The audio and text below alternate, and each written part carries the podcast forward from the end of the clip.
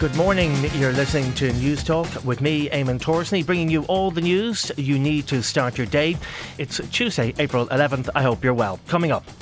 There's huge excitement and enthusiasm and a great kind of a festival atmosphere uh, in Ballina at the moment. US President Joe Biden will start his visit to Ireland today, and teenagers die in Galway crash. Plus, we'll have a look at all the other news making the headlines and the latest in sport and entertainment. But first up this morning. A special critical incident response will be implemented at a County Galway school today after the deaths of two young teenagers in a road crash. The 14 year old boy and girl were killed yesterday when the car they were in hit a tree just outside Headford. Two other teenagers, a 13 year old boy and a 14 year old girl, are still being treated for serious injuries in hospital. All four were students of the Presentation College in Headford, where specialist counselling services will be made available to students and staff this morning. Local councillor for Headford, Andrew Reddington, says there is a deep sense of shock and sadness in the community. There's a dark cloud over the whole area. You know, for example, the main school there in Headford, Presentation College in Headford, all these kids would have been in that school and would have known each other and would have been friends. And I want to just take this opportunity to, I suppose, say to the families that uh, we're all we're all thinking of you and we're very sorry for the loss of their children and indeed the community will rally behind you. US President Joe Biden's trip to Ireland begins this evening. President Biden is due to touch down in Belfast, marking the start of a four day visit. Newstalk's political correspondent Sean Defoe reports. Before a much longer stay in the Republic of Ireland this week, Joe Biden will touch down in Northern Ireland later this evening. The US President will visit Belfast to mark 25 years since the signing of the Good Friday Agreement, a peace deal America played no small part in. British Prime Minister Rishi Sunak is expected to greet the US President off the steps of Air Force One. His one big public engagement in Northern Ireland will be at Ulster University on Wednesday, when President Biden will deliver a speech. Immediately after that, he's due to fly to Dublin and is then expected to visit County Louth on Wednesday evening, where he may do a walkabout in Dundalk. A massive security operation is underway here in Northern Ireland, where the PSNI was already on high alert amid the threat of dissident activity around the anniversary of the Good Friday Agreement. Sean Defoe in Belfast. Coordinator of the US National Security Council, John Kirby, has played down security concerns about possible terrorist activity in Northern Ireland. Certainly, we've seen uh, that over the last couple of days there have been some, and the President's grateful for the work that uh, Northern Ireland security forces have done and continue to do to protect uh, all communities and certainly the people uh, in, in, Northern Ireland. And he's, again, very much looking forward to going uh, to Belfast. The timing of this is really timed around the 25th anniversary of the Belfast Good Friday Agreement, um, an, an, agreement that the, uh, that the President has a personal connection to. The cost of living will continue to be the main focus for public service unions in pay talks later this year. That's according to the Irish Congress of Trade Unions, who say unions will concentrate on a number of key cost of living issues during the talks.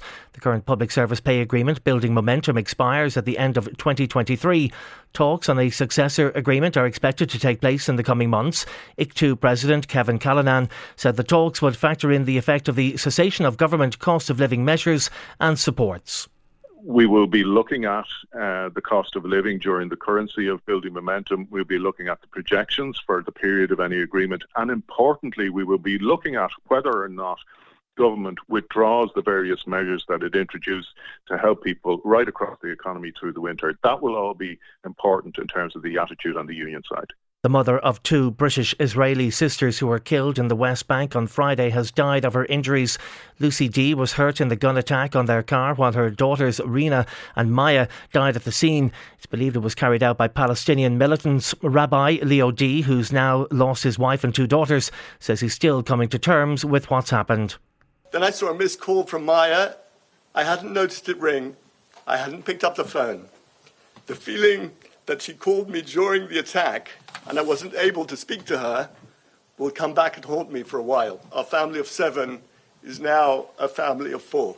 The Minister for Further and Higher Education is expected to confirm details of 14 degree programmes outside the CAO system when he addresses the Teachers Union of Ireland conference today. The courses, which include science, engineering, business, and nursing, will start in a further education college before transitioning to a university or a technological university. The courses will commence in September and will be open for applications to students in July. Minister Simon Harris is also expected to outline significant new plans to roll out disability supports to further education students, apprentices, and trainees. A fifth victim has died after a shooting at a bank in the US state of Kentucky. The gunman, believed to be a former employee, was live streaming the attack in Louisville on social media. He's now dead. A number of people remain in hospital, including a police officer who's in a critical condition after being shot in the head. These men were inside the building at the time. He had a long assault rifle, and you started. You hear the fart, the, the, the shots just start firing. Whoever's next to me got shot and hit bloods on me from it. I just walked right past the conference room where everyone was, and yeah, I got up there, and the guy was like, "Run! There's a shooter." Alec Baldwin no longer has to appear in court in person for a preliminary hearing over the fatal shooting of cinematographer Halyna Hutchins. A judge in the US has granted a motion to waive his appearance for the two week legal proceedings in May. The Hollywood actor is facing two charges of involuntary manslaughter, which he denies. And in sport now, a Dean Williams penalty helped Bohemians extend their lead at the top of the SSE Airtricity League Premier Division to six points last night. Declan Devine's side secured a 1 0 win away to second place Derry City. City. Shamrock Rovers are up to third thanks to a 3 0 victory over UCD. St Patrick's Athletic beat Drogheda United 3 1, while Shelbourne came from behind to win 2 1 at home to Sligo Rovers. At Turner's Cross, Cian Murphy's goal was the difference as Cork City defeated Dundalk by a goal to nil. And that's first up for this morning. Please start your day with us again here tomorrow. In the meantime, you can check out all the news you need on newstalk.com.